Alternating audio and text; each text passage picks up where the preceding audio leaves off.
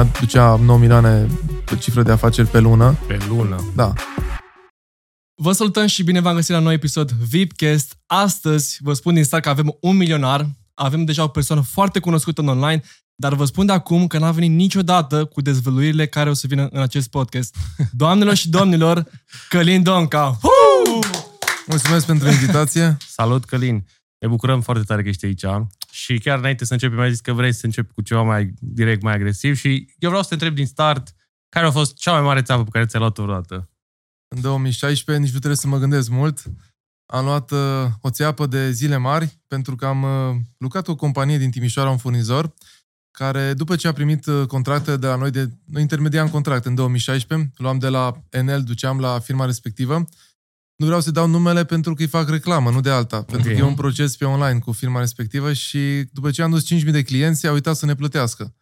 Iar după ce am uh, spus că vrem să ne plătească, a găsit trei reclamații, trei clienți supărați că n-am vândut cum trebuie și pe baza celor trei clienți uh, nu ne-a mai plătit 5.000 uh, ori undeva la 50 de euro.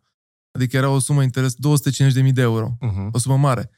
Și pentru că nu mi-a plătit, mi-a rupt o colaborare cu o persoană din Slovacia cu care eram în colaborare de 10 ani. El a considerat că ne-am înțeles cumva, noi românii, gen, și a plecat din uh, business, m-a lăsat în aer, m-a lăsat cu angajați, cu cheltuieli, cu leasinguri, cu taxe, cu absolut tot.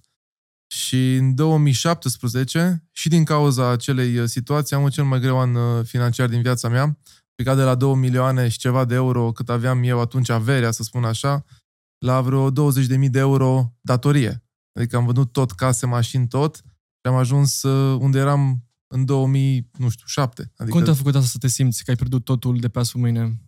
În primul rând nu-ți vine să crezi. E ca și când mergi, știi, cu mașina, dai în cineva care trece pe zebră și nu-l observi și toată viața se schimbă. Adică nu-ți dai seama că dintr-o dată poți să pierzi de la o mică situație absolut tot. Nu-ți vine să crezi. Te trezești dimineața, totul merge de la sine iar după aia, pe parcursul zilei, vezi, bă, dar ceva nu se mai leagă. Și seara ești alt om. Total alt om. Mhm. Dar tu ce vârstă aveai când s-a întâmplat asta? Păi acum am 38 de ani, suntem în 2022, respectiv în 2016, 6 ani. 33 și 32. 32 de ani, da. Știu că tu ai și familia și ești căsătorit, ai și copii și cum a fost uh, de, de chestia asta, de exemplu, luată de familia ta sau cum, cum a fost interpretată? Păi imaginați-vă că aveam trei copii la vremea aceea, deja, și o soție, cu care am făcut aceeași, că unii mă întreabă, cinci copii, cinci copii, dar cu câte? Da. Și a trebuit să-mi trimit soția, pentru că nu mai aveam uh, posibilitatea să stăm în locația unde eram, la bunici la țară, la, într-un sat Valcani, lângă Timișoara, nici ați auzit de el. No.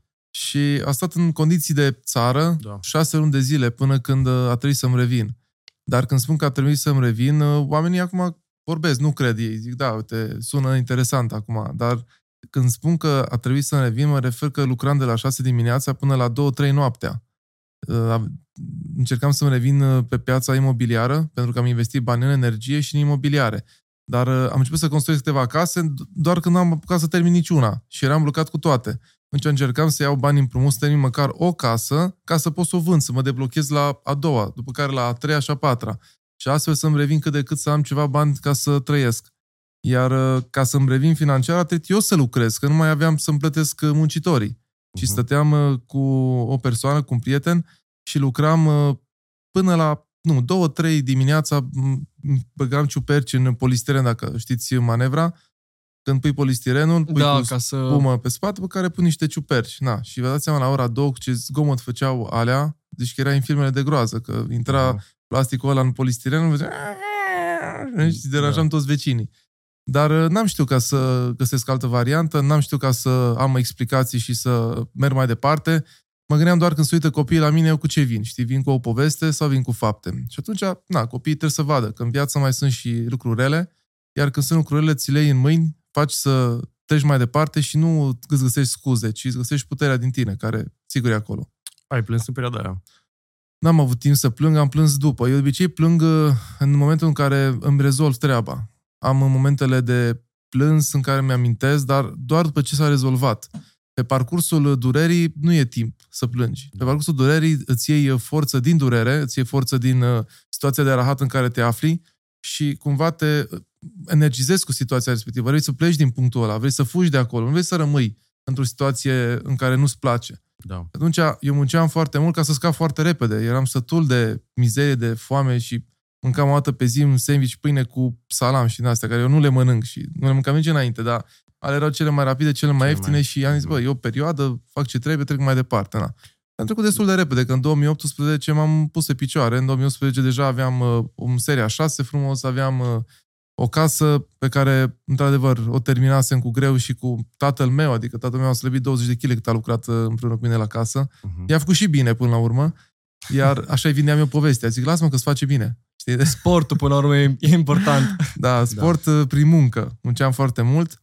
Dar, na, astea sunt povești care, în momentul în care le zici, ele sună fain, pentru că ai trecut peste ele. Da. Exact. Dacă Dar în momentul ele, ăla întunecat, acolo e complicată treaba. Care a fost lecția cu care ai rămas acum, gen, ai în sânge, prin care nu o să mai ajungi niciodată în punctul în care ai fost atunci? Exact, bună ă, Din păcate, la fiecare cădere, că asta cred că a fost a treia cădere, la fiecare cădere înveți altceva și nu-ți vine a fost să a crezi. treia, nu? Da, a fost a treia. În 2007 am avut ă, prima cădere, în momentul în care a venit garda financiară la mine în firmă fost primul control pe care l-am primit și m-au speriat foarte tare. A spus că ceea ce fac în 2007 făceam seminarii. Am avut uh, o sumă de bani din reforma pensiilor, o sumă frumoasă. În patru luni am câștigat uh, 80.000 de euro la 23 de ani.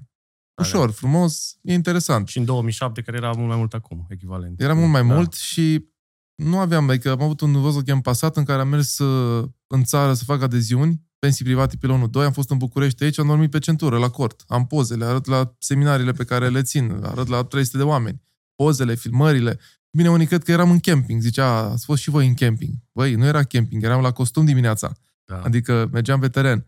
Iar după acea perioadă, eu am zis, hai mă să facem niște seminarii cu bă, echipa cu care am făcut reforma pensiei, hai să facem niște seminarii, să spunem și altora principiile pe care le-am respectat, ca să facă și ei bani. Că am respectat câteva principii, câteva lucruri pe care cu toții le-am uh, verificat și a funcționat.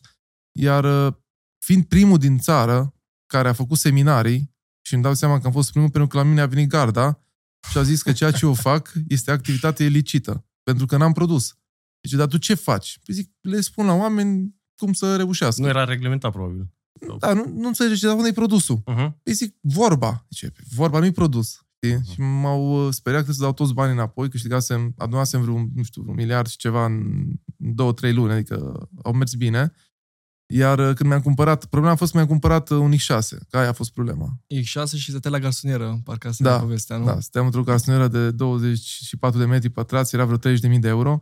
X6 de 100 de mii. 120 de mii a fost X6, da, parcat în față. Și eu timp am spus, zic, măi, eu, eu mă duc uh, acasă, eu mă duc acasă să dorm, nu mă duc acasă să stau. Eu dorm, mă duc, mă culc la ora 10 seara, mă trezesc la 6 și am plecat de acolo. În plus, mergeam foarte mult în țară, stăteam, nu știu, dintr-o lună, stăteam 10 zile în locația respectivă. Plus aveam apartamentul părinților, unde puteam să merg oricând să mănânc ceva cald. De aceea eu nu eram atras de o locuință, să am un apartament, să impresionez pe cineva cu el. Preferam să merg într-o mașină sigură, într-o mașină rapidă, frumoasă, care când îmi urcam în ea mă motiva, mergeam pe stradă, era singurul X6 probabil din uh, majoritatea mașinilor care se aflau în uh, trafic, pentru că tocmai ce apăruse.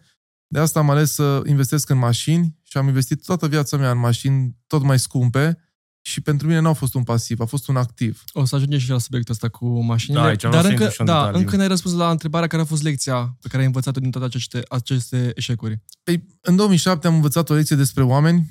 E foarte important ca să nu ai așteptări din partea speciei umane, deoarece dacă ai așteptări, cu siguranță nu o să fie alea pe care le dorești, o să fie opusul. Pur și simplu cred că este natura umană. Noi ca și ființe, am văzut că la câini, de exemplu, ăștia sunt foarte recunoscători și foarte buni cu tine, indiferent și dacă îi înjuri și dacă uh, nu le dai de mâncat, ei sunt prietenoși. Ființa umană, dacă ești prietenos cu ea foarte mult, la un moment dat începe să-și permită, iar după ce își permite, începe să te tragă și la rost. Zice, bă, da, tu văd că ai cam mulți bani, nu da. primești și eu ceva de aici. Uh-huh. Și asta a fost prima lecție legată de oameni, să țin oamenii mai departe, să nu confund relația profesională cu relația personală. Am făcut o mare confuzie. Te împrieteneai practic cu ei? Eu m-am împrietenit cu toți cei cu care am lucrat și la un moment dat uh, ei nu mai se considerau uh, agenți sau nu se considerau vânzători pentru acele cursuri, că ei vindeau mai departe cursurile în piață. Ei se considerau parte din uh, companie, parte din uh, ceea ce făceam și eu când mi-am cumpărat X6-le și nu și-au cumpărat da. X6, au zis, bă, da, și noi am făcut uh, ceva aici. N-au, n-au înțeles uh, partea cu a fi proprietar de business da. sau a lucra în business. Mie da? vine, scuze că te întrerup, mie vine să râd că efectiv este o vorbă la noi că de fiecare dată când ne-am luat noi o mașină, am pierdut oameni din business sau pierdut pe drum da. câțiva. da. Așa îi, exact. Eu rezonez asta cu ce zici tu și da, înțeleg da. perfect. Da, și nimeni că nu, nu explic, nu știu dacă era invidie, că se bucurau și ei cel puțin pe moment. Era toată lumea bucuroasă, că ne plimbam cu mașina, zbieram, puneam muzică. Pe față. Știi? Pe față sau de moment, după care probabil că meditau uh, acasă și ziceau, bă, dar eu tot cu asta veche sau eu tot cu mersul pe jos nu prea mă asortez. Rare și spun microfon în casă să văd ce faci pe acolo, ce zici de noi. să, nu mai, să ne asigurăm. da, da, da. Da, asta a fost prima lecție, iar... Uh, deci oameni, în primul rând, că nu sunt așa cum te aștepți. Și să țin prima distanță. Trebuie, trebuie să nu confunzi relația profesională cu relația personală. Foarte multe persoane fac această confuzie și, de asemenea, uh, își instruiesc un om foarte bine în business, după care omul ăla pleacă și își face business-ul separat. Adică trebuie să fii pregătit la lucrurile acestea, pentru că asta am pățit eu. Da. O parte din uh, ei au zis, a, nu ne dai mai mulți bani? Nu, ok. Au plecat și au făcut filmă exact pe domeniul meu, exact cu oamenii mei și îmi făceau concurență. Păi și nu avea niște clauze prin care nu avea voie să facă așa ceva? Clauza de concurență neroială în România sunt foarte ambigu create. În plus, orice proces durează 3-4 ani și în 3-4 ani businessul tău este mort, adică nu apuci să te judeci. Trebuie să fii foarte stabil. Dar, legat de partea aceasta, e o vorbă pe care o respect și care mi s-a devenit de foarte multe ori, un proverb chinezesc, care spune că dacă ai o problemă cu cineva și a fost nedrept cu tine, proverbul spune că dacă privești la râu de suficient de timp, mult timp, o să vezi dinamicii tăi cu... La un moment dat să vezi cadavrele da, dinamicilor exact, plutind exact, pe râu în jos. E adevărat. Din uh, Sun Tzu. Da. Mi-a plăcut foarte da. mult. Arta și... războiului. Da, și e vorba de răbdare. Da. Și e vorba ca tu, bine, nu doar să privești la rău, știi, să-ți faci, treaba, faci treaba, dar să nu, să nu te focalizezi pe el, pe pentru că atunci când emiți un gând negativ și spui, bă, las că-i uh, rupe o fâșulul ăla, mm. automat tu când ai emis gândul negativ, deja e în tine, negativul, frecvența. Iar da. o frecvență negativă ți atrage ție lucruri negative în businessul tău și nu să te focalizezi pe a obține, te focalizezi pe a distruge și exact. te distrugi pe tine înainte ca să ajungi da. la el. Oricum, proverbul ăsta are mai mult și legătură faptul că uh, oamenii care fac chestia de genul, știi, că el până la urmă ți-a făcut o nedreptate, el e deja ancorat într-o energie de genul, uh, trebuie doar să-l lași pentru că e inevitabil energia în el. Și el exact. oricum o să provoace haos în jur și oricum se duce într-o spirală descendentă. Și eu zic că răzbunarea cea mai mare este, vine prin rezultatele tale. Tale da, prin acțiunile da. pe care le ai și prin rezultatele pe care da. Și să nu fii ca el. Cumva, asta ar fi cea mai bună răzbunare. Să da, da, da. E important să nu ajungi în aceeași frecvență cu cel care te-a lovit, deși e foarte natural să da, dai înapoi, da, nu? Da. Uh, măi, Iisus cu obrazul celălalt a vrut el să spună ceva, n-a spus foarte clar, dar a zis-o bine, știi, să dai celălalt obraz. Adică, pur și simplu, să nu dai înapoi, să nu, dacă ăla te lovește, tu să nu dai lovitură înapoi, că ajungi ăla să dea încă o dată, tu încă o dată, la un moment dat tu nu mai faci business, tu faci numai răzbunări și alte lucruri care nu produc bani. Uh-huh.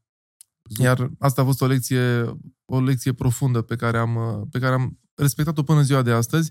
Iar în 2017, când am avut uh, vitura respectivă, am învățat ca să nu-mi țin uh, afacerile toate într-o, într-un singur coș, să fiu foarte bine ancorat în afaceri care nu au legătură unul cu celălalt, domenii diferite de activitate și de asemenea să am flux financiar. Adică pentru mine de atunci fluxul financiar a devenit sfânt.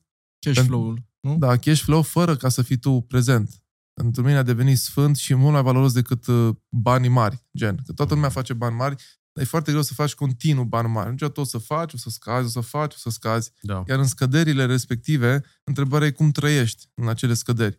Atunci, când ai uh, picurile tale mari, trebuie să iei de aici ca să pui aici unde ai avea scădere, știi, să umpli puțin golul care tu trebuie să-l anticipezi. Trebuie să fii suficient de inteligent, să știi că nu o să fie tot așa de bine pentru următorii ani, oricât de deștept te crede. Da. Atunci, dinainte să-ți anticipezi căderea și să umpli golul cu cash flow, cu un flux, ceva care să funcționeze fără tine. Bun, dar tu cum, de exemplu, te diversifici într-un domeniu în care nu ai cunoștințe?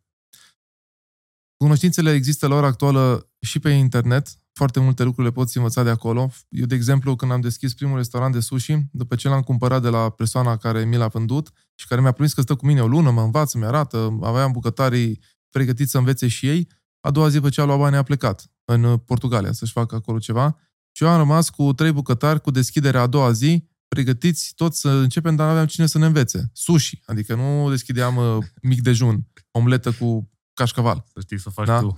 Da, eu mai făceam. Să ții orezul închegat. Să... Da. Și în momentul în care noi eram acolo și el a spus, bă, știți că a intervenit ceva și trebuie să plec, hai că ne auzim niciodată.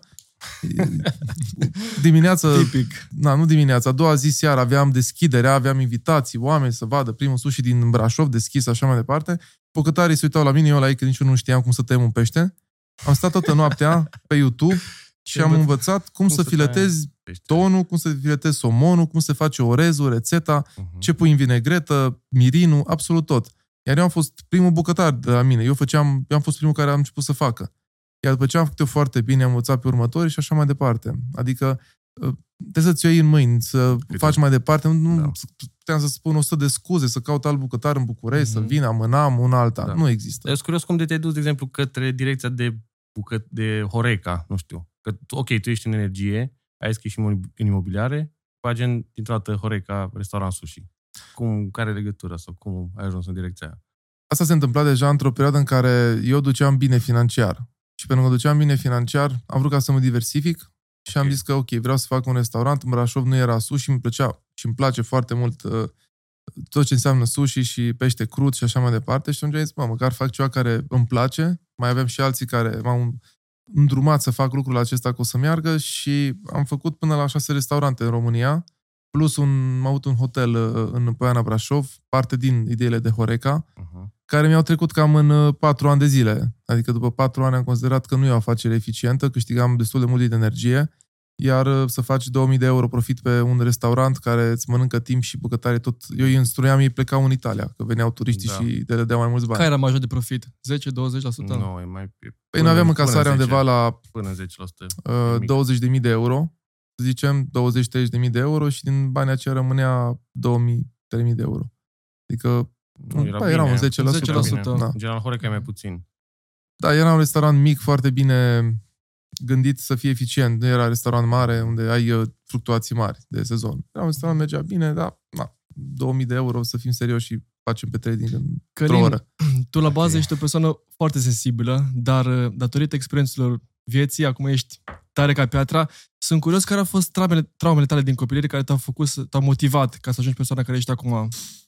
Cea mare traumă era cea care o vedeam uh, aproape în fiecare săptămână la mine în familie. Părinții se certau din cauza banilor se certau, aveau Tipic. discuții. Asta mă, uh, așa? De că nu se știa ce se întâmplă, unde sunt banii, de ce nu sunt bani. Uh, unul zicea, bă, eu bag banii în mâncare, nu se văd. Altul zicea, bă, eu am băgat bani în parchet, uite-te pe ce calci, acolo sunt bani, gen. Dar tot timpul nu erau suficienți și chiar acum am uh, făcut o poză la un articol uh, de, pe, de, de la un ziar din America și spunea că în Europa, 64%, în America, nici măcar nu mai știu, 64% uh, din oameni trăiesc de la o lună la alta. Paycheck to paycheck. Da. E, și, e și un documentar acum făcut în, uh, în România. Da? Da, da. Care adică un procent foarte mare de oameni uh, pur și simplu trăiesc ca să muncească. Da. Oamenii aceia n-au timp să trăiască cu adevărat, să se bucure de viață. Ea trebuie ca să-și ajungă banii până la luna următoare, că altfel n-au bani, în datorii. Și cred că lucrul acesta se întâmplă în uh, foarte multe familii din România și, din păcate, toată bucuria de a avea o familie, de a avea copii, de a crește în această lume minunată, se duce pe subiecte de genul, bă, unde banii? Da. Iar eu am considerat că dacă voi avea suficient de mulți bani când voi fi mare, voi fi fericit. Și am, am avut dreptate. Banii fac fericirea? Uh, absolut, fără bani, nu cred că poți să fii real fericit pentru că banii țin de noi, avem puterea ca să-i facem și în momentul în care primești niște daruri, primești și niște responsabilități cu ele. Adică dacă poți să faci bani și nu-i faci, clar vei fi nefericit, pentru că tu ai un potențial care nu ți-l uh, folosești. De asemenea, nu cred că poți să ai o viață frumoasă și abundentă fără bani. Adică poate că unii vor să fie preoți, pictori, abar n-am lucruri de genul acesta. Dar chiar dacă vrei să fii preot, dacă ai un statut financiar bun și știi să faci bani, vei face o biserică frumoasă. Da ca pictore putea călători în locuri frumoase și de ce să nu-i faci? Pentru că nu este ceva greu de făcut. Eu chiar mă gândeam cât de ușor, acum, de la nivelul meu, pot să văd oportunități și pot să văd uh, variante ca să faci, nu știu, 2-3 mii de euro pe lună, lejer. În orice domeniu. Da, da, da. Pur și simplu ține doar deci ține doar de cât investești în dezvoltarea ta. Exact. Asta este tot. Investești da. sau nu? Majoritatea nu investesc. Majoritatea investesc în, uh, era să zic, o emisiune, da. da să nu se supere cei da. de acolo. Dar majoritatea investesc în, nu știu, de pe TikTok să se amuze. Dar și eu sunt pe TikTok, și eu mă uit pe TikTok, de unul să învăț. Să văd ce a făcut ăla, ce a făcut ăla, ce prinde, ce funcționează. Dar eu nu mă uit pe TikTok ca să râd. Da? Mai, poate uh-huh. că mhm. mai îmi vine un video de la Valentino, care, na, chiar sunt faine. Uh-huh. Dar în rest, nu stau să dau tic tic tic două ore și să văd, mamă, ce, uite, pisica aia cum uh, se învârte pe ventilator. Că e timpul, iar timpul înseamnă bani sau pierdere de bani. Una din două, depinde ce faci cu el. Da, și timpul oricum e finit. Adică e o alegere. Ori da. îl omori, ori îl folosești să-l construiești ceva. Călin, cel mai important lucru, din câte înțeleg așa de la tine, ar fi familia. Sau cel puțin asta e pentru tine. Am dreptate sau nu? Pe primul loc în viața mea sunt eu. Ok. Sunt eu ca persoană, sunt o persoană egoistă, pentru că am învățat să fiu egoist. Adică să trag pentru mine. Foarte multe persoane încep să spună că da, măi, familia, copiii, gen copiii sunt lumina ochilor și viața și darul și tot ce a venit în lumea aceasta doar pentru copii. Și uite lucruri fundamentale. Faptul că prima persoană din viața asta ești tu. Și cum te respecti tu pe tine, da, relația ta cu tine, așa mai departe o să fii fericit sau nu. Adică eu am relație cu mine. Eu merg în uh, pădure, de exemplu, stau, meditez o dată pe lună minim, îmi place să merg o dată pe săptămână, stau o oră, două și mă gândesc la mine. Adică eu la mine, bă, ce mi-ai făcut, ce ai realizat, ce nu ți-a ieșit, ce vrei să faci să te îmbunătățești. Adică relația cu mine, primul lucru. După care este relația cu soția mea. Okay. Adică copiii sunt pe locul 3 și, na, și 5, adică au, au ceva de așteptat. Uh-huh. Pentru că după ce copiii dispar, eu cu cine rămân? Rămân singur? Adică rămân cu sora, soția mea? Eu trebuie să rămân cu o persoană cu care sunt conectat în tot parcursul relației. Adică nu sunt copii nici pe departe pe locul 2 sau pe locul 1. Da. Pe locul 3 sunt copii care stau pe lângă noi, se uită la noi, văd ce facem și din ceea ce noi facem, ai o să facă și ei, nu din ceea ce le zicem. Că ne bate în gura degeaba. Adică Correct. ei se uită și se gândesc probabil pe cine știe ce imagine. Dacă îmi zici că tu cu tine, tu ești pe primul loc, te referi și la partea profesională sau doar legătura ta cu tine? Cum, da, și cum la partea vezi? profesională. Adică eu am pus business-ul de-a lungul uh, vieții pe primul loc, înainte de familie. Okay. La mine n-a fost familia, după aia business. A fost business și după aia familie. Adică timp alocat, mă refer. Iar, uh, bineînțeles că, după cum am zis, dacă am avut probleme, familia a trebuit să meargă, să se retragă undeva. Nu am cheltuit banii pe care aveam să stau cu familia în Brașov. Nu, le-am zis, băi, e o perioadă în care trebuie ca să facem un mic sacrificiu, mergeți, uh, stați undeva pe la neamurile pe care le avem, iar eu voi sta aici și voi munci. Na, soția mea muncea ca să țină copiii acolo, se ocupa total de ei, iar eu stăteam în uh, Brașov și făceam ca să obținem bani, ca să ne redresăm. Uh-huh. Și aia am făcut și mergeam în țară, nu vedeam, uh, și înainte să am copii, nu vedeam, eram prieten atunci cu persoana care m-a căsătorit și nu vedeam o lună. Da, nu vedeam o lună pentru că lucram în țară, nu mai mă întorceam, uh, noi fiind în Timișoara, nu mai mă întorceam în Timișoara o lună, lucram, mergeam, după care am luat-o și pe ea să muncească. Hai și tu să vinzi, că vindeam publicitate atunci hai și tu. A devenit uh, la un moment dat în Brașov cel mai bun agent al meu. Okay. Adică soția mea era cel mai bun vânzător. Făcea bani. Adică îmi scoteam bani, nu dădeam bani, știi? Da. Nu o scoteam la suc, mă, mă scotea la suc, știi? Tare. Și eu așa am căutat să am o persoană care umăr la umăr, tragem amândoi, chiar dacă arată bine și na, am luat una frumoasă. Na. Ok. Hai să intrăm direct în subiectul ăsta de relații, că da. Cum, ai, cum ai ajuns, uite, pe mine mă interesează foarte mult cum ai ajuns să ai încrederea asta, știi, că tu ești, bă, uite, o lăsam câte o lună așa, în ziua de azi, și mai ales la București, lumea e foarte relaxată și gen nu prea există lucrul ăsta de încredere, loialitate. Cum ai ajuns tu să o cunoști și gen cum ai ajuns să ai încredere în ea? În primul rând contează unde îți găsești uh, perechea. Foarte mult uh, de aici se pleacă, deoarece dacă îți găsești... Uh, mai nu am nimic cu fetele care merg în club, că și soția mergea în club, în tinerețe și așa mai departe. Adică sunt fete faine. Doar că eu m-am întâlnit-o la un seminar. Deci a venit la un seminar, a plătit bani ca să audă informații de dezvoltare personală și ca să devină mai mult. Eu da. acolo am întâlnit-o, știi? Uh-huh. N-am întâlnit-o la barbecue, la nu știu cine, da? Și din start s-a făcut o selecție foarte mare. S-a făcut o selecție în gândire, gândea ca și mine, căuta dezvoltare. Și vin foarte multe fete frumoase, chiar și la seminarele care le țin. Sunt fete faine care sunt în sală, știi? Adică eu cu alea aș începe să mă gândesc la o relație serioasă. Pentru că din start ele caută să evolueze. Da. Iar după aceea, în momentul în care am început ca să da, ne întâlnim și să ne vedem și să putem să creăm o relație, mai departe, amândoi creșteam în același domeniu. Adică nu stătea ea, nu știu, era dentist și eu eram uh, inginer. Să ne vedem seara. Eu așa am ales. Nu spun că e greșit, dar spun că e o deconectare destul de mare când te vezi doar seara și seara fiecare cu domeniul lui, știi? Și atunci da, stai 8 ore la serviciu cu cineva și seara două ore după care te pui să dormi, cred da. că la serviciu ești mai conectat de colegii de lucru decât cu persoana deci, de practic, acasă. tu zici că seara cumva vă întâlniți și vorbiți chestiile care sunt în viața voastră și a înțelege, chestiile profesionale. Eu mă refer că mă vedeam toată ziua cu ea. A, non-stop. Da? Și când plecam, nu mă vedeam deloc. Adică fiecare își făcea treaba. Dar n-a fost niciodată vorba despre înșelat sau din astea. Mi se par lucruri mărunte. Nici, nici nu... Pentru mine subiectul înșelat să... Hm, nici nu văd înșelat înșelat, să fiu sincer. Adică persoanele care au puterea mentală ca să aibă relații sexuale, ca și femeie, cu alte persoane, eu zic că femeile respective se pierd pe ele. Femeile nu sunt ca și bărbații. Bărbații sunt cerebrali. Pot să facă diferența între sport și dragoste. Femeile nu pot să facă diferența. Creierul lor este emoțional, e încălcit și ele nu se pot conecta decât pe bază emoțională. Și atunci dacă ea emoțional se rupe de tine ca să se conecteze cu altcineva, e gata. Adică nu mai e nicio soluție acolo. De aceea, nici n-am căutat mai departe să verific lucrurile acestea, cât că se și simt. Adică noi suntem foarte bine conectați, ne simțim, ne mirosim, nu trebuie ca să găsim explicații. Și în plus eram focalizați pe scop. Oamenii, cred că la un moment dat, oamenii merg spre alți parteneri de-a lungul relației și pentru că n-au un scop eu o lăia, o lăia așa toată ziua, ce, bă, ce să mai fac, uh-huh. știi? Plictiseală. Intră și într-o monotonie. Intră în monotonie, n-au scop, să uite, iar ne uităm la Netflix, iar știi, hai să Aceeași, mai ceva uh-huh. interesant, o adrenalină, poate mă prinde, poate nu mă prinde, știi, riscofil din da. astea. Experienț, știi? experiența mișto, hai să facem asta, hai să facem asta, da, hai da, să da. lucrăm, hai să mergem către acest uh, lucru împreună. Dar tu n-ai simțit, de exemplu, Călin, uite, dacă zici că uh, cu ei, cu nevasta ta, da. vorbești da. aceleași lucruri profesionale, nu, ai, nu a fost la un moment dat sentimentul ăla că, bă, gen, e prea mult. Sau că gen, ne-am plictisit unul de altul, că gen vorbim, ne și iubim, și profesional, și aia, și spiritual și tot.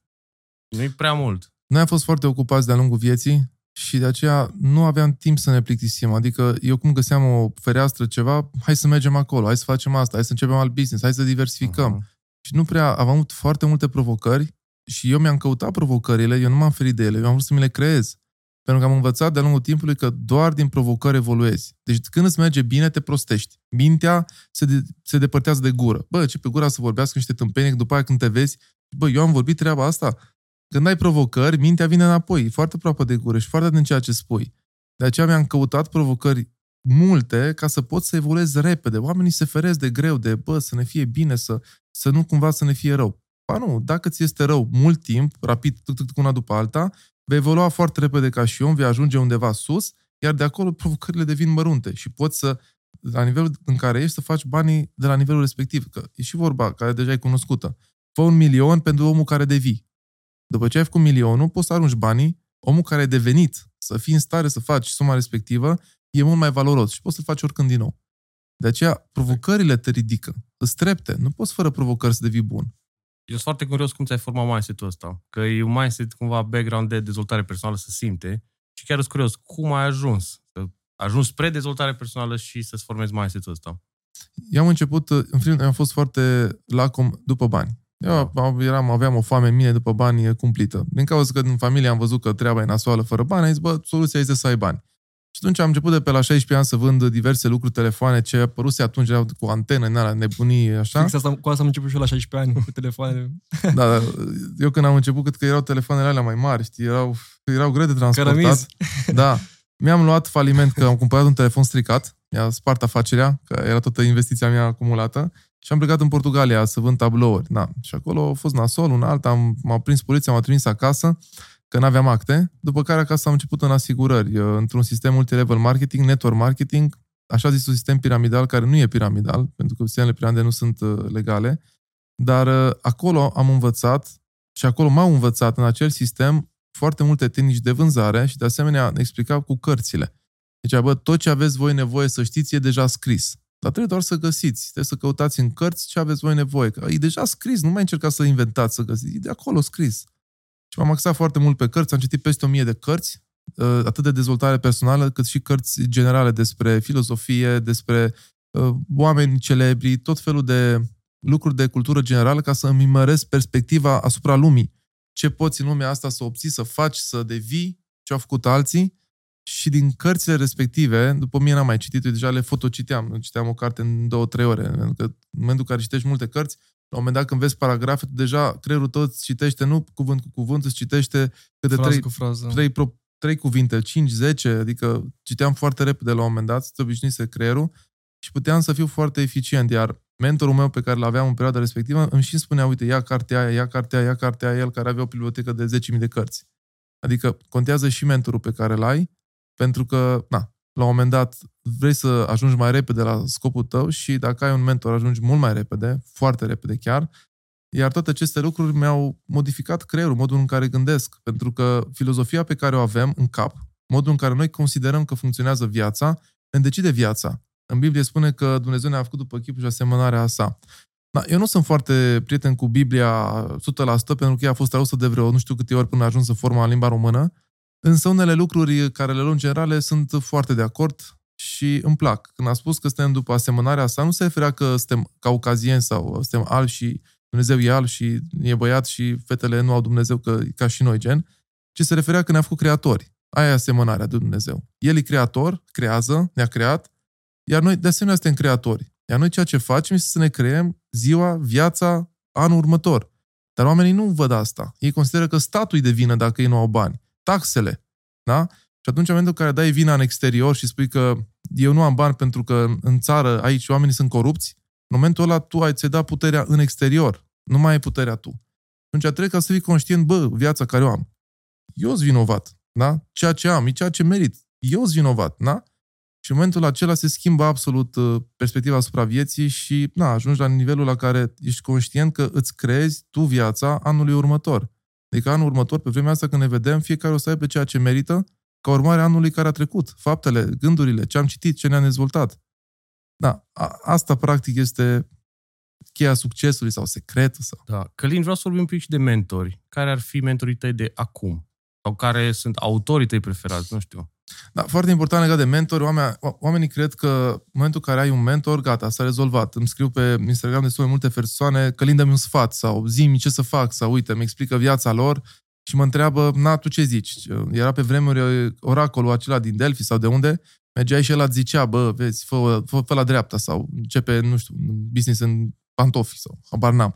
Și oamenii cred că există ceva de genul acesta, însă, de fapt, fiecare are rețeta lui, fiecare are pasul care trebuie să-l facă. Și atunci, că vrei să-ți găsești un mentor cu adevărat folositor ție, uită-te pe internet. Pentru că pe internet, pe YouTube, sunt Găsești, mii, da. mii, mii, mii de videouri gratuite, unde intri și oamenii îți spun, îți spun la informații că nu poți să le asculți câte, câte spun eu am făcut 200 de vloguri pe partea aceasta, că am văzut de curând câte videouri am uh, uploadate, 200 de vloguri, adică ce sfat să-ți dau mai mult decât am zis acolo, în 200 de vloguri. Adică vrei să știi un sfat de la mine, uite-te acolo, că e gratis, nu trebuie să-mi dai bani pentru treaba păi asta. Nu că oamenii vor personalizat, nu să vorbești tu generic de viață, vă, bă, Călin, zi exact pentru mine. Asta da, vor da, oamenii da. în n-au timp, lor. să, n-au timp să se uite, exact, pentru că... să depune efort. Na, e timpul pe TikTok, pe habar pe ce, trebuie să mai și râzi în viața asta vreo două, trei ore pe zi. Da, din păcate, oamenii cred că există o rețetă rapidă, nu există. Toți mentorii pe care îi am acum în domeniul financiar, oamenii care îmi stau în spate, oamenii pe care îi reprezint, toți oamenii care sunt în jurul meu și nu se văd, tot acele persoane le-am cunoscut când deja aveam bani. Asta trebuie să se înțeleagă. Că dacă nu ai bani, nu te vrea nimeni. Nimeni nu zice, bă, uite, băiatul ăsta e deștept, zice bine, ce zice, hai să luăm cu noi în barcă. Nu te ia nimeni în barcă, barca e scumpă. Barca e 50.000 de dolari pe săptămână. Nu vrea nimeni să fii în barcă dacă n-ai bani să-ți plătești locul. Iar după ce ți-ai plătit locul, da, vor fi unii care spun, ok, hai să îți spunem și noi două vorbe și să te ajutăm ca să ne ajuți. Dar niciodată, dacă nu treci testul banilor, nu o să fii lângă oamenii bogați. Și cum ajungi? Care ar fi parcursul, de exemplu, dacă ești la început de drum și vrei și tu să te înconjori de milionari, că știm chestia aia, că bun, ești produsul al celor 5 persoane care te înconjori, bă, vreau să fiu înconjurat de milionari, știi, și dispus să muncesc, dispus să fac orice, cam care ai vedea tu că ar fi traseul? Păi trebuie să te înconjori, în primul rând, de acei milionari cam 5-6 ore pe zi. 5-6 ore pe zi trebuie să fii în mijlocul lor. Și cum ești în mijlocul lor? Cărți, YouTube, seminarii. Așa ești în jurul milionarilor, da? Pentru că tu ai timp, ești milionar în timp, dar nu ești milionar în bani. Atunci, având timp, ia-ți 6 ore din zi, dormi cu 4 ore mai puțin sau cu 2 ore mai puțin sau bar, n-am, doar de la ora 12 la 6 ți ajunge, nu o să moară nimeni, te trezești la șase, două ore bagi în tine educație mentală. Da? După care, înainte să te culci iară două ore, ai deja patru ore pe zi în plus, care poți să le investești, să stai să asculti ce zice ăla, ce zice ăla, ce zice ăla, pentru că dacă tu vii cu mine pe barcă, da? eu pe barcă nu o să spun multe lucruri de dezvoltare personală, pentru că eu merg cu alt scop acolo, merg să mă distrez, merg să mă destrăbălez. Adică vreau să trăiesc viața. Nu să încep să spun ție da. mentorat. Da, corect. Exact. Dacă vrei mentorat, ia-mă când fac mentorat, știi? Ia-mă când uh, am exact. cărțile scrise, am cinci cărți pe care le-am scris, nu? Păi cei care mă întreabă, vreau să îmi fi mentor. Nu ți-au citit cărțile. Nu mi-au citit, nu mi-au citit cărțile. Le dau site-ul, zice, a, Am citit cartea Iubește-mă așa cum vreau. Ai citit? Da, da. M-a interesat partea Bravo. asta de relație la tine. Bine, da. pe lângă faptul că busy și așa mai departe, m-a interesat să văd și care e perspectiva ta asupra acestui, acestui aspect. Și adevărul e că și eu la început când eram, um, când aveam bani, adevărul că cărțile sunt cele care m-au format și am depus efectiv ore și ore pe zi, până când am dezvoltat anumite skill-uri în mine, prin care, prin acțiunile mele, am ajuns să mă înconjor de minunat și să atrag atenția. Ca așa, prin povești, toți au teoria, dar nimeni nu are practica. Da, asta este, din păcate, o mare capcană. Sunt cărți cu titluri foarte frumoase, sunt oameni cu speech foarte frumoase și, în final, când tragi linia, oamenii nu au uh, dovada rezultatelor prin vorbe. Adică să zică, bă, uite, eu îți spun pasul 1, 2, 3 ca să ai succes, Bun, dar tu ai picat în fântână ca să știi cum să ieși afară? A, nu, dar știu pe unul care a picat, am citit cartea, așa cum ați spun și ție ce a pățit ăla. Și poate spune pasul corect, dar nu îl simte și când nu îl simți pe pielea ta, nu spui ceea ce trebuie, pentru că tu spui ceva care nu a fost testat. Scărți americane, traduse în limba română, în România nu funcționează tehnicile respective. Eu chiar am încercat uh, unele cărți de parte financiară cu taxe, cu un altă, bă, la noi sunt alte taxe, mă, nu, nu funcționează ah, deloc. Nu se, nu se compară da. sistemul fiscal. De aceea e important ca în momentul în care mergi la un seminar sau citești o carte, verifică omul. Îți place omul ăla? Vrei să ai ce are el? Da, ok. Citește cartea. Omul respectiv are deja experiență în lucrurile pe care le predă? Dacă da, ok, go for it. Dacă nu, doar din cărți, eu zic să te depărtezi de acea persoană. Da, și să mergi mai departe de aparențe, pentru că aparențele pot să fie frumoase, pare să fie bine, doar că în realitate mai mie îmi plac oamenii care au mâncat puțin pământ, știi, până la succes. Adică au dat cu nasul de câteva ori, mai ei au, au, au povestea. Au ceva. Da, au, au, na, au trăirea, poate să spună secretul. Da? da. Ceilalți zic... Călin, sunt da. curios atunci când erai la început, efectiv, n-aveai niciun ban. Care era rutina ta? Dacă vezi să ne zici mai în detaliu. Te trezeai, ce făceai, cum îți, dacă aveai niște afirmații pe care ți le repetai da. zilnic. Și care e rutina ta acum, chiar aș fi curios și, și Da, asta. exact. Da. Da, pe păi, uh, am să încep cu rutina mea de acum, pentru că o să vă spun după aceea de ce. Acum dimineața, primul care fac, mă trezesc undeva la ora 6 fără ceas, nu-mi place să mă trezesc cu ceas, consider că oamenii trebuie să se trezească după ce termină de dormit, nu la o anumită oră. Dacă tu termin de la ora 8 să dormi, a, e, știi, trebuie să te trezești la ora 8. Uh, de așa și copiii. Am văzut că când îi duceam la școală, îi trezeam la ora 7, 7 jumate, erau ăștia cu ochii umflați, nu știau unde mers, se loveau unul de altul. Și ai zis, nu, gata, copiii trebuie să se trezească după ce termină de dormit. Da? 9, la 10 nu mă interesează. Când au terminat de dormit, atunci se trezesc. Știu că vă ocupați voi de educația lor, parcă Da, ziceai. da. Noi facem homeschooling, avem o programă pe care o respectăm ca să știm gradul de dezvoltare al copilului la anumită vârstă, ce trebuie să știe, ce trebuie ca să înțeleagă, percepția lui și așa mai departe. Dar a fel ca și ei, și eu consider că trebuie să mă trezesc după ce corpul este suficient de odihnit. Și mă trezesc undeva pe la ora 6, după ce mă trezesc, uh, primul lucru care fac uh, este să-mi repet ziua. Am 5-10 minute în faza aceea între trezire, înainte să deschizi ochii, să devii foarte conștient și somn. Și acolo îmi repet ziua. Zic, băi, ce fac astăzi? 1, 2, 3. Adică trebuie să știu scopul. De ce mă trezesc? Mă trezesc okay. să ce? Doar să mănânc, să beau, să mă culc înapoi? Mă trezesc ca să, 1, 2, 3. Și îmi repet ziua, tascurile, highlights-urile din zi, una alta, ce vreau să am la finalul zilei. Le scrii undeva sau doar Nu, minte? mental. Mental. Mi le, mi le și vizualizez. Ce fac, unde merg, ce se întâmplă. Eu stau foarte bine pe vizualizare pentru că o fac foarte des. Iar uh, după ce am făcut partea aceasta, merg să-mi fac sportul. În fiecare zi sport. Da. Doar dacă dimineață. mă simt... Da. Uh-huh. Pentru că sportul ce face? Noi uh, avem un sistem limfatic care nu are pompă. Iar sistemul limfatic se referă la rezidurile din corp, curățarea organismului. Iar uh, sângele este pompat de inimă, sistemul limfatic este pompat de mișcare. Și atunci ai nevoie de mișcare ca să-ți dai tonus și să-ți cureți organismul, el ca să poată să lucreze eficient. Astfel încât dimineața alerg, am o bandă undeva pusă într-un depozit, uh, acum e la temperatura de afară, la 0 grade, minus 5 grade, alerg pe frig, e cel mai, cel mai folositor. Iar după ce fac alergare 20 de minute, uneori fac sală, alteori nu. Fac sală de 3 ori pe săptămână grupele principale, iar după sală fac o piscină, am piscina lângă sală. Cam așa e rutina mea de dimineață. După ce am făcut partea aceasta, credeți-mă că sunt foarte energic, sunt foarte, am tonusul în mine, sunt energizat, îmi repet ziua iarăși în timp ce fac sala, nu mi fac o pauză. Eu în 20 minute am terminat grupele, că este piept, că este în brațe, l-am terminat în 20-30 de minute maxim, nu stau să o lăle cu pauze, continuu fac. Uh-huh. Iar după aceea merg la birou, practic. Nu mănânc, beau sucul verde în fiecare dimineață, am 2 litri pe care beau de suc verde. De ce la suc verde? Ce Suc verde este apă cu pătrunjel, pătrunjelul este prezent tot timpul în el și lămâile. Asta e baza, pătrunjel și lămâi. Iar pe lângă pătrunjel și lămâi pot să pun spanac, pot să pun frunze de ridiche, apio, tot felul de alte legume, dar trebuie să rămână verde ca idee. Să nu fie sucul verde, portocaliu, roșu sau negru, să pui afine sau așa mai departe tot ce este verde se pune în el. După care acest, uh, să zicem, uh, elixir de nutrienți îmi dă boost pentru organism ca să poată să ducă jumătate de zi, practic, până când mănânc. Mănânc doar la ora 14, 13-14. Până atunci nu mănânc. Până atunci doar lichide. Uh-huh. Nu, pentru că eu am testat pe corpul meu, știu că se spune că prima masă dimineața trebuie să fie aia regească, în care bagi în tine ca spartul, că na, ai timp până seara să digeri. Problema e când bagi în tine foarte multă mâncare, după aceea stai foarte mult timp în digestie. Te moleșește complet. Te moleșește și haideți să ne gândim exact ce mănâncă oamenii dimineața. Adică oamenii dimineața mănâncă pâine, carbohidrați, adică ă, mănâncă, nu știu, ceva carne friptă, ă, ochiuri și așa mai departe. Mâncare care are un timp de digestie undeva la 8-12 ore ca să se digere. Organismul tău stă în digestie, lucrează acolo, în background, știi, ca și un calculator care lucrează în background și tu când vrei să faci acțiunile conștiente de care ai nevoie, să creierul să fie apt, e resursă pusă și pe digestie. Da? Și atunci te încetinești. De aceea prefer dimineața să am nutrienți. Pentru că noi nutrienți avem nevoie.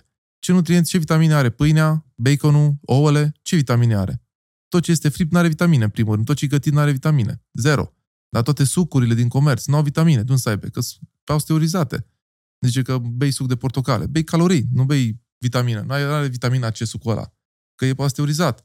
Și atunci eu m-am concentrat să dau organismului nutrienți, care are nevoie. Iar după nutrienți mănânc la ora 14 o masă, iar după masa de ora 14 nu mai mănânc deloc seara. E doar o masă pe zi, atât. Doar o masă pe zi și mănânci mult sau cum arată masa asta? Mănânc să mă satur, nu mănânc nici să plec umflat, dar mănânc mai mult. Mănânc proteină și vegetale, foarte rar carbohidrați, și doar de plăcere. Fac excepții, de exemplu. O prăjitură sau ceva. Foarte rar, uh-huh. foarte rar. Nu mănânc carne decât în weekend, uh, la petreceri, la evenimente, nu simt nevoia uh-huh. de mhm. carne, mănânc mult pește crud, mănânc uh, și carnea, mănânc crudă pe cât se poate, tartar. Dar, uh, na, eu am fost atent la alimentație, am studiat alimentația vreo șapte ani de zile, am studiat nutriția, am mers la tot felul de seminarii, am vrut să înțeleg ce se întâmplă. Eu ceea ce pun în mine devin, da? Mâna asta care o am este din ce am mâncat. Mâna nu-i de la Dumnezeu, mi-a dat ține mă și tu o mână. Nu, eu mi-am creat-o. Și ce am introdus în corpul meu, mi-a creat corpul pe care l-am. Iar dacă eu pun în mine ceva care nu este sănătos, nu trebuie să mă mir după aia că dă cancerul, diabetul sau alte boli. În plus, mental, eu sunt foarte atent cu creierul. Eu trebuie ca să am un creier foarte abil, apt, foarte conștient, foarte odihnit. Iar foarte multă lume, chiar și eu înainte, pe la ora 12 aveam o stare așa de anxietate, de, de mini-depresie, stăteam așa parcă nu vedeam rostul în viață. Și am despre ce vorba în viața asta, unde merg, nu pe arată bine. Și m-am tot analizat și mi-am dat seama că de la alimentație e problema. Mănânc lucruri care mă fac să mă simt uh, deprimat. Pentru că dacă mănânci lucruri vii și mănânci nutrienți, o să te simți fericit, bine, chiar dacă nu ai foarte multe motive. Na, e un alt lucru pe care eu îl consider care ar trebui să fie predat la școală. La școală ar trebui să ne învețe nutriție. Nutriție, Asta, clar. finanțe. Da personale. Nu mai spun de educație partea financiară, educație financiară, da. că oamenii termină o școală și se uită, na, acum ce facem? Ce sunt bani, în primul rând, și până la urmă, tu toată viața ajungi să muncești pentru, pentru un bani, lucru ce nici ce nu știu ce înseamnă. Da. Da, da, da. Uh, Călin, vreau să te întreb dacă în rutina asta ta găsim și ceva exerciții de mindfulness, uh, poate citit, poate ascultat podcast-uri, chestii de genul. Da, bineînțeles. Uh, eu ascult continuu. În momentul în care am timp, să merg cu mașina sau conduc sau stau în spate, continuu îmi găsesc timp ca să văd ce a mai apărut nou pe, pe internet, pe, pe vlogging, pe partea de YouTube. Ascult uh, persoane care nu vorbesc neapărat despre bani, ascult și cultură generală, mă interesează să văd ce s-a mai întâmplat în lume, noutăți, ca să văd uh, cum funcționează lumea, vreau să fiu la zi cu ultimele descoperiri. Îmi place să ascult și diversi guru, cum e Sadhguru, care mai zice câte o vorbă, da? Îl apreciez și îl stimez pentru anumite idei, pentru altele. Nu-l apreciez și nu, nu-l urmăresc pentru că Consider că de la fiecare trebuie ca să iei ceea ce ți se potrivește, chiar și de la mine, oamenii care mă ascultă. Bă, nu las tot. Da. Nu veniți acolo să faceți ce spun. Mergeți acolo să studiați. Bă, vezi, asta poate merge la tine, asta îți place, asta nu. Nu las tot ceea ce zic, că mai zic și tâmpenii. Da, da asta trebuie să iei informații din mai multe surse. Da, Și să vezi perspective este. diferite. Călin, știu că la, la un moment dat tu ai pierdut un milion de euro sau dolari din trading într-o zi. Da. Cum naiba? da. Și sunt curios dacă după ai trecut pe partea de, de investiții sau ai continuat cu trading-ul în continuare. Ideea cu milionul primul a fost perioada de firma noastră, de firma noastră de energie. A fost uh, nu neapărat o greșeală intenționată, dar uh, a fost o greșeală de percepție a prețului pe gaz. În 2018 uh, am avut am început practic trading-ul pe partea aceasta cu firma noastră, după care în 2020 a scăzut foarte mult prețul la gaz, la 35 de lei, până la finalul anului a crescut la 114, deci am făcut foarte mulți bani în anul respectiv. Atunci ai cumpărat și a urcat.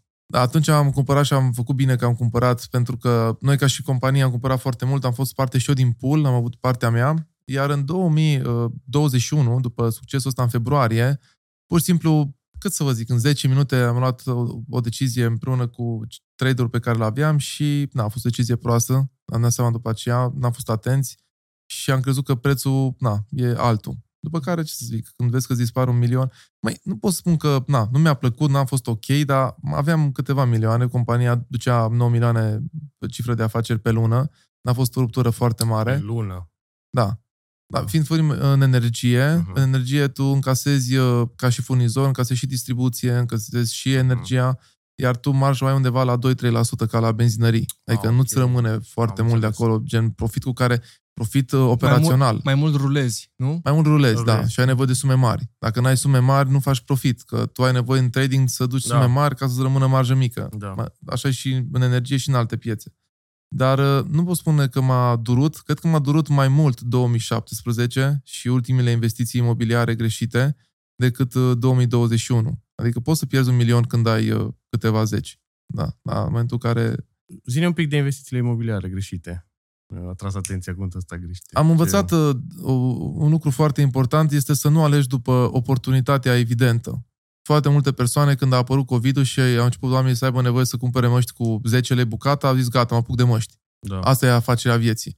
Și s-au apucat foarte mulți deodată când deja trendul a trecut. Pentru că tu până te apuci și vinzi, până să faci firma, până să iei autorizații, până să duci uh, mașina care le face sau le cumperi din China, oamenii care se ocupau înainte cu partea aceasta și ăia, ăia au, au făcut o grămadă de bani. Ăia au intrat în oportunitate corect, ăia au închis piața.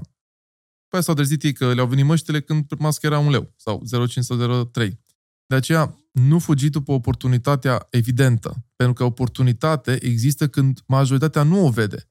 Exact ca în investiții exact. și pe bursă și pe cripto, că deja când lumea știe de Bitcoin și toată lumea vorbește, deja e prea târziu, e valul... Da, Mai zis că atunci în 2020 cu pandemia măștile, păi atunci trebuia să cumperi petrol, de ajuns și pe minus. Exact. Dacă cumpărai petrol pe long și țineai o, o grămadă de timp, făceai o grămadă de bani, la fel și pe bursă, la fel și pe cripto. Da, așa este oamenii trebuie să înțeleagă, dacă vor să facă bani din oportunități, adică oportunitățile sunt practic scurtături, modul în care poți face rapid bani, ai nevoie de cunoaștere, ai nevoie de cunoștințe și să fii pregătit înainte să înceapă. În 2007, când a venit reforma pensiilor, în 15 septembrie, când a început oportunitatea, reforma pensiilor, care a durat 4 luni, unii atunci începeau. Adică atunci au zis, hai mă, ok, să începem și noi. Noi am început cu echipa noastră în iulie. Am început să facem echipă, ne căutam clienții, presemnam, adică ziceam, bă, când începe, vin la tine că tu ești al meu, nu mai promite la nimeni. Adică ne-am pregătit cu două luni jumate înainte să înceapă și când a început, într-adevăr, aveam unde să mergem. Dar, uh, na, la fel în toate, și în energie, și în absolut tot. Acum sunt oamenii zic, am, uite, a crescut prețul la energie, hai să ne apucăm să vindem panouri sau hai să ne apucăm să facem parcuri. Da? Am persoane care m-au criticat, chiar acum mi-a trimis cineva, oameni care m-au criticat și au spus, Donca, cu panourile lui, mare atenție să aveți, după care, acum zic că, băi, uh, ne-am uitat și da, panourile sunt bune, hai că vinem și noi dacă vreți să investiți. Știi, adică mm. deja trenul a trecut. Cine nu a știut să fie la început pregătit să aibă totul pus la punct, acum deja prețurile o să crească, o să fie eficiența mai mică. Clar. Călin, la ce vârstă ai făcut primul milion și cum te-a făcut să te simți? Primul milion l-am făcut la 27 de ani, am făcut 2 milioane în anul respectiv, mi-am cumpărat un uh, Aerob și un X6. De fapt, Aerobul l-am câștigat, uh, practic, de la asociatul meu, că a fost un pariu, hmm. dacă ajung la suma respectivă. Iar uh, ce să vă spun, în momentul în care faci bani rapid, te bucuri foarte mult și contrar așteptărilor de a fi fericit sau de a, nu știu, a fi într-o stare de exaltare continuă, Măi, să știți că nu e așa. În primul rând, ai foarte multe gânduri. Somnul de noapte nu mai este la fel, pentru că te gândești ce faci cu banii. E o problemă că nu ai bani și că nu ai bani mulți. Ne-am obișnuit cu problema asta de a nu avea bani și că ne-am obișnuit să și dormim cu ea. Dar în momentul în care ai bani, te gândești foarte bine, acum ce fac cu ei. Îi pun aici sau îi pun aici? Dacă îi pun aici, ce se întâmplă? Dar poate îi pierd, dar poate rămân fără, dar poate ajung iară sărac. Și atunci, practic, ai foarte multe gânduri, foarte multe opțiuni, nu știi ce să alegi dintre ele, foarte multă bătaie de cap, iar multe persoane la primul sau al doilea sau al treilea milion, nu că s-au pierdut uh, pe ei, și-au pierdut familia, și-au pierdut tot pentru că da. nu mai știau unde să pună, ce să pună. Familia cea, bă, dar nu mi că îmi dai mie sau de ce nu face mai, de ce nu luăm casa aia și apar certuri din cauza banilor. Alte provocări. Sunt alte provocări și, din păcate, în loc să zici, bă, am făcut 2 uh, milioane și viața e mult mai bună, nu e neapărat așa. În plus, după ce ai făcut, uh, cumva bucuria durează, cât să vă zic, câteva zile, poate o săptămână, după aia te obișnuiești, se pare absolut normal banii care ai să ai Doamne fier să pierzi ceva din ei, că intri într-o supărare profundă. Da. Iar uh, eu pe toți care am făcut, după cum am zis, uh, am avut atenție să investesc uh, în diverse locuri unde i-am pierdut în totalitate. și da. i-ai bine. Eu cred că frica asta, da. ai efectiv ai manifestat frica pe care ai avut-o. Bă, mi-e frică să pierd banii ăștia, până la urmă chiar ai pierdut. Da, această frică am manifestat-o mulți ani. M-am vindecat de această frică a sărăciei, că voi ajunge din nou sărac, abia în momentul în care am avut flux financiar. Constant. Constant. Da. Noi la ora actuală avem 88 de MW investiție. Eu știu că orice ar fi, banii aia vin. Sunt pe mai multe firme, sunt pe mai multe nume, nu sunt doar pe numele meu. Am învățat în țara noastră frumoasă și dragă, în momentul în care ai bani într-o firmă, cineva bate la ușă să te întrebe de unde ai bani. Corect. Da? Și pentru că are ce să-ți ia, te verifică la sânge. Ca să-ți ia ca să-ți ia ceva, pentru că au și da. nevoie la buget. Așa. De aceea, da, eu nu cred că dacă tu ești uh, sincer, corect și îți faci contabilitatea bine, vine controlul și nu o să-ți facă nimic. Eu cred că o să-ți facă. O să găsească ceva acolo care tu nu l-ai făcut bine pentru că este interpretabil. Da. Și de aceea, dacă ai bani în firmă, o să vină cineva și o să vrea să pui ceva la buget. Nu zic că este un lucru rău. Practic, na, fac afaceri în România, trebuie să plătesc și statului, poate mai mult decât am considerat eu, conform legilor. Însă, dacă tu spui toate ouăle pe firma ta, că tot mă întreba cineva, bă, dar hai arată-ne care e firma ta, unde ai milioanele, de unde ai bani, unde da. faci, știi? Arată-ne, vrem da. să vedem, știi? Vrem da. să vedem. Da. Bă, fraților, nu vă arăt, mă, cineva. Corect, e siguranța familiei corect. mele. Adică exact, copiii care corect. eu am acasă am o responsabilitate. Eu nu am încredere că dacă voi fi corect, în țara asta o să fie bine. Da. Nu am încredere. De aceea eu trebuie să-mi iau măsuri de precauție. Trebuie să fii legal, dar trebuie să fii strategic. Exact. Eu știu ce lege se schimbă. Am văzut da, prieteni și... care aveau afaceri de milioane de euro, s-a schimbat nu știu ce lege, la un moment dat tot, au pierdut tot. Corect. Da. Că aveau pe aceeași firmă, aveau leasing-uri, aveau casa, da, mașina, da, da. tot. Și a venit banca, le-a luat tot, au rămas pe drumuri de la milioane de euro. Da. Deci eu am, am afaceri în diverse domenii, am în alte țări, am învățat mm-hmm. să am afaceri în Dubai, avem firmă în Dubai, Tare. rezidență în Dubai, da? carnet de conducere, adică tot. Am învățat să fiu în mai multe părți. De ce să fiu doar în România? Deci diversificarea pentru tine diversificarea, este da. Diversificarea este siguranță, iar dacă ai flux financiar, este obligatoriu să-l ai împărțit. Eu l-am împărțit în cinci domenii de activitate, în uh, cinci părți diferite, dar măcar în trei. Adică, după cum am spus, îmi place foarte mult să investesc uh, și în turism, că la noi în țară cel puțin îl văd că poate fi funcțional uh-huh. și de asemenea în domeniul imobiliarelor care eu cred turism, că va crește. La ce te, la ce te referi? Turism. În turism avem apartamente în regim hotelier, avem uh, viluțe, căbănuțe uh-huh. pe care le-am cumpărat, căsuțe, case, zvile, da? Eu le spun căbănuțe, că așa m-am obișnuit că sună mai bine când le închiriez. da. poate sunt la munte. Sunt la munte toate, da. Pe aia, da. Și um, avem mai multe locații și în centru vechi, pentru că am cumpărat în zone unde nu poți să ai concurență continuă, adică nu se mai poate construi nimic în centrul Brașovului. Da. Am investit în Brașov foarte mult, pentru că mhm. acolo am încredere că odată cu aeroportul o să crească mult prețul imobiliarelor, va veni foarte multă lume din afară să meargă la Brașov direct, da. nu să mai meargă pe București păi după aia șase ore. practic Castelul Bran e pe lângă Brașov și da. mulți o să vină strict da. pentru, pentru aia Brașov în Brașov. E strategic și, da. și pârtia de schi care e clar fiecare an. Deci, da, e o, deci e o zonă în care am încredere, îmi și place. Noi suntem din Timișoara, practic, și ne-am mutat mm-hmm. acolo pentru zonă. Pentru că na, am eu sporturile mele Aer extreme curat, și da. Ajung foarte repede pe deal. Deci să înțeleg că București nu-ți place. București îmi place partea de nord mai mult, pentru că intru în fac business-ul, acolo avem sediul companiei și mai departe plec, că e uh-huh. aeroportul, în rest nu, nu. În București am văzut că vin oameni din foarte multe părți uh, ale țării și practic nu au timp ca să se obișnuiască unii cu alții. Dacă mergi, de exemplu, în Oltenia, în Oltenia toți sunt cam la fel, știi, mai grăbiți, mai tot, tot, tot, și te obișnuiești dacă uh-huh. ești de acolo. În Ardeal e mai treaba mai cu înțelegere. Aici în București. Mai... Aici în București se întâlnește Olteanul cu Ardeleanul și nu se înțeleg. Știi? Fix. Fix noi doi. Olteanul cu Ardeleanul. Da, da. da, probabil la un moment dat se înțeleg, dar durează ceva. Da. da. Călin, de unde e pasiunea pentru mașini? Că știu că ai o colecție cel puțin interesantă, aș putea spune, și de unde a plecat toată nebunia asta și când ți-ai cumpărat primul supercar după Eropt, că l-a câștigat? Da, practic uh, mergeam în fiecare dimineață la școală sau la ulterior la facultate, când am început facultatea, prima facultate, care n-am mai terminat-o, și stăteam în uh, stația de autobuz, mi amintesc foarte clar imaginea respectivă, așteptam uh, autobuzul 13 să mă ducă la agronomie și așteptam acolo și mă uitam la toți ăia care erau în mașină, erau în trafic, adică nu le era bine nici lor, că stăteau în trafic, erau unii nervoși că mhm. stau în trafic. Și dar mă uitam că și autobuzul stătea în trafic, adică, na, și el aștepta, iar eu steam uh, în frig și mă uitam la ei și mă gândeam, bă, la un moment dat și eu o să stau la căldură într-o mașină la volan și tot îmi vizualizam acel moment, mă gândeam ce bine o să fie. Practic, uh, trăiam deja momentul înainte să-l am, trăiam emoția iar, uh, de asemenea, mai avem uh, o imagine de familie. Momentul în care dimineața ajutam, uh, aveam un vecin la etajul 2 cu o Dacia roșie, pornea iarna și eu până cu tata îl ajutam să punească mașina, o împingeam de ea. Problema era că ăla când pleca mergea în altă direcție decât mergeam noi și nu ne putea lua.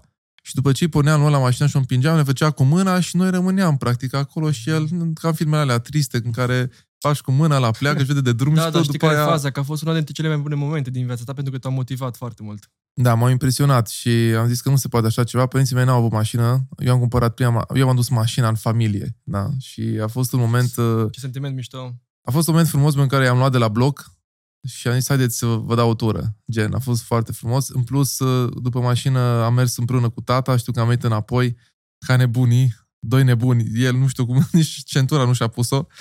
Și atât de entuziasmat era, am luat mașina din Negrești, eu fiind în Timișoara și am venit înapoi uh, într-un timp record, cum am, am condus alte mașini, aveam ceva experiență, dar uh, a fost un moment frumos și îl doresc oricui să poată să se bucure. Dar vezi, asta e problema, într-un fel, că ca să ai aceste bucurii trebuie să ai și durere. Nu există da. bucurie fără durere, nu există exact. victorie fără eșecuri. Corect. Da? Fără și atunci, de ce să fugi de durere? De ce să fugi de muncă? Știi, oamenii încearcă să se fofileze, să găsească o variantă în care să facă bani fără să muncească da. și nu-și dau seama că ei, de fapt, se fentează pe ei. Corect. Adică viața exact. care, wow, e o viață la nivelul ăsta, știi? Și fericirea e undeva sus, dar trebuie să chinui. Chinuiala îți produce fericire ulterioară. Nu trebuie să fugi de chinuială. Na. De aceea, chinuiala care eu mi-am încasat-o când am avut o mașină, a creat bucuria nemaipomenit că am cumpărat un Volkswagen Passat de 9200 de euro verde grețos. Așa era culoarea. Era culoarea aia verde urâtă de tot pe mașină. Da. O știm. Da, și mai e o chestie, că trebuie să te și bucuri cumva pas cu pas. Știi că dacă ai din prima Lambo sau dacă ai din prima nu știu ce supercar, exact. nu mai exact. apreciezi. Exact. Mai bine să iei așa un pic mai treptat. Asta e una dintre probleme pe care o au copiii mei. Uh-huh. Pentru că Acum au, sunt obișnuiți. Am început să laude uh, fiul meu cel mare, l-am auzit uh, a început să se laude la, la școală, când era la școală, se lăuda la băieți și pe acolo, na, ca să arate cine e el, că au, are două lambu în garaj. Știi?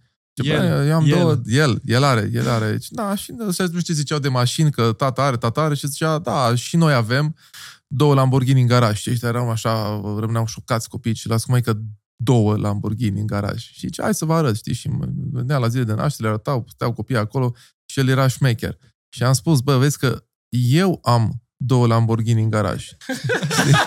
mi, se pare, mi se pare super corect ce ai da. făcut.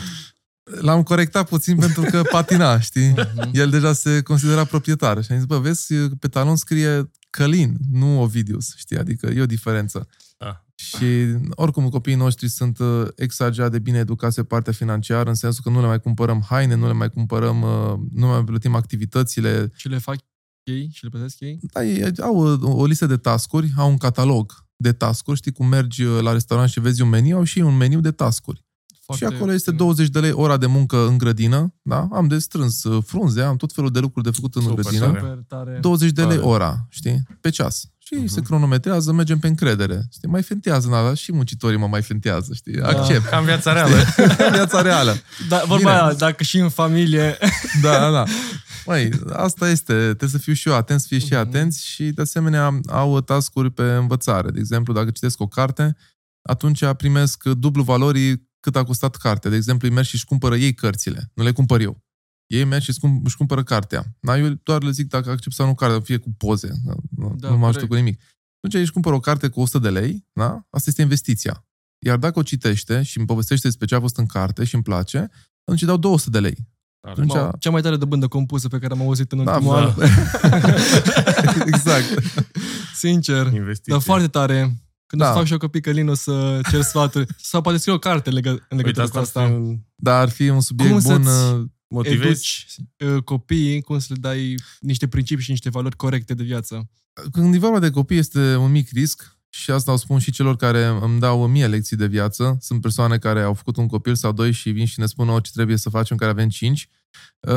Uh, riscul educației este că nu dai seama dacă e bună decât în momentul în care copilul are vreo 20 de ani. Atunci zici, bă, am făcut bine exact, ce am făcut exact. sau nu. Știi? Să poți trage o linie. Și atunci noi am zis, mă, foarte mult să mergem pe ceea ce noi gândim, ceea ce noi facem, ceea ce noi suntem, să fim exemplu. Eu vreau să petrec foarte mult timp cu copiii mei, de aceea fac afacerile foarte mult timp de acasă. Prietenii și cine mai vorbește cu mine mai des mă tot sună ce, bă, ce faci? Zic, acasă.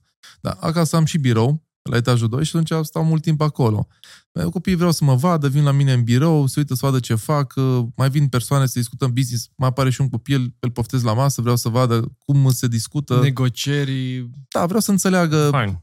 jocul, super, vreau super să vadă tare. jocul. Și de asemenea vreau să mă vadă pe mine și pe soția mea cât mai mult. Nu, nu avem o persoană care se ocupe de copii, nu am angajat uh, doică sau așa mai departe, pentru că vreau ca să ne vadă pe noi, cum gândim care e principiul pe care mergem. Soția mea gândește foarte bine, bine adică, na, gândește în aceeași uh, idee ca și mine, suntem pe aceeași frecvență. Deci vreau ca să ia de la noi, să nu ia, să nu ia de la alții. Am ajuns la un nivel, i-am nivelul ăsta la care sunt, ideile, principiile. Uh-huh. Și este în cel mai mare proiect al nostru de business, de financiar, de ce o fi, pentru că na, investim timp în ei și practic ei vor fi prelungirea noastră în eternitate după ce noi mai suntem. Da? Noi vom coexista prin ei. De aia vrem să fim foarte uniți. Corect, super tare.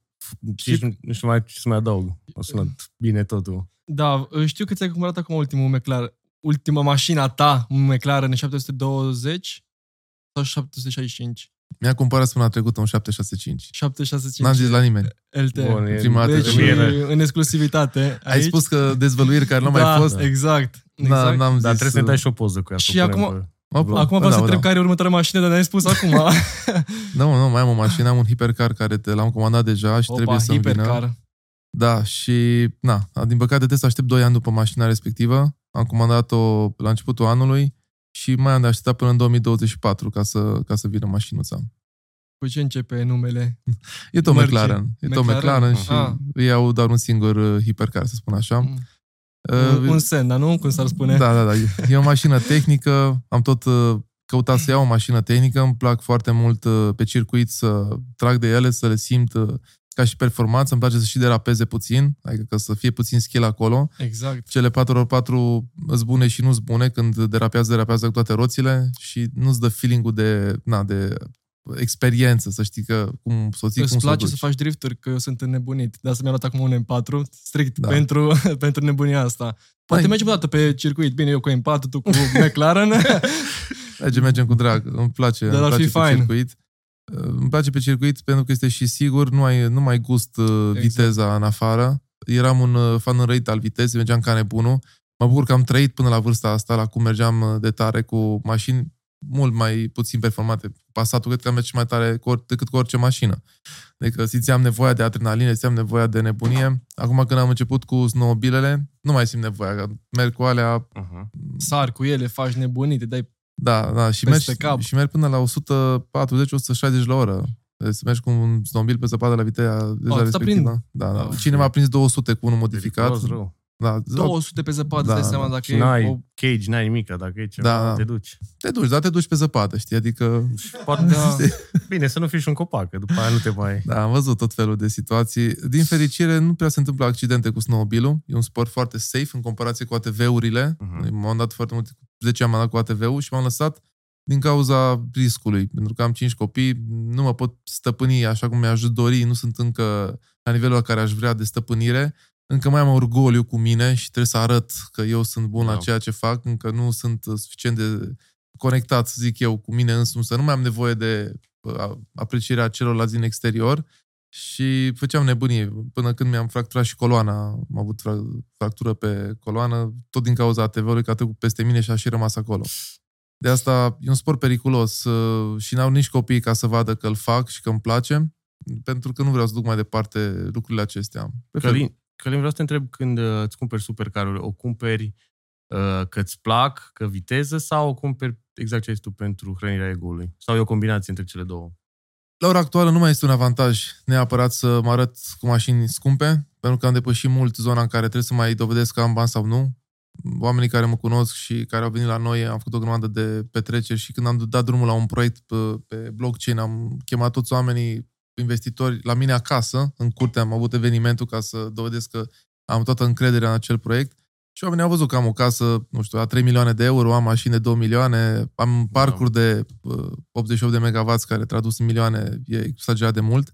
Deci nu mai simt nevoia neapărat ca să, ca să mă arăt, bă, băieți, am bani, știi? E ce plăcere. E pur și simplu sentimentul care mi-l oferă și care, din păcate, se diminuează cu fiecare mașină. Adică, de exemplu, acum mi-am da. luat uh, 765 uh, n-am mai simțit uh, emoția respectivă. Ca la pasatul ăla, Ca la pasat. Da. Bă, la pasat am lăcrimat. Am, da. La X6 am plâns cu adevărat. Adică, băi, da. plângeam ca un copil mic când uh, l-am accelerat. Da. Că am simțit, uh, na, era 4,4 și am simțit uh-huh. cum intră puterea, puterea în, nu știu, mi-au trecut fiori.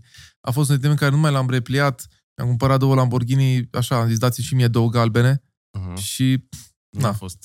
am primit un ceas cadou atunci. Da. De la... Mai degrabă ai plâns pentru ceasul la cadou decât pentru am bucurat, Da, da, m-am bucurat. Zic, mamă, mi-a dat un, uh, un Roger Dubois și scria pe spate Aventador S. Era o ediție limitată de ceas și a zis, bă, bă, dacă tot ai luat două, vin și proprietarul, uite, îți dau și ceasul, că eu mi-am luat un Bugatti și na, mi-am un, mm-hmm. un, un ceas de la cum se Jacob Co.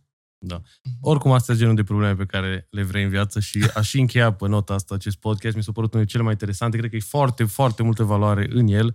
Călin, vreau să-ți mulțumesc personal. Mulțumim, că Călin, de prezență. Foarte mare drag și eu mulțumesc. Și de transparență. Exact. Să simțit, să simțit transparența. Ce să mai vrem? Să vă mulțumim și vouă că a stat cu noi până în momentul acesta. Spuneți în comentarii ce v-a plăcut cel mai mult din această conversație, cine vreți să fie următorul invitat și până data viitoare, succes! Numai bine!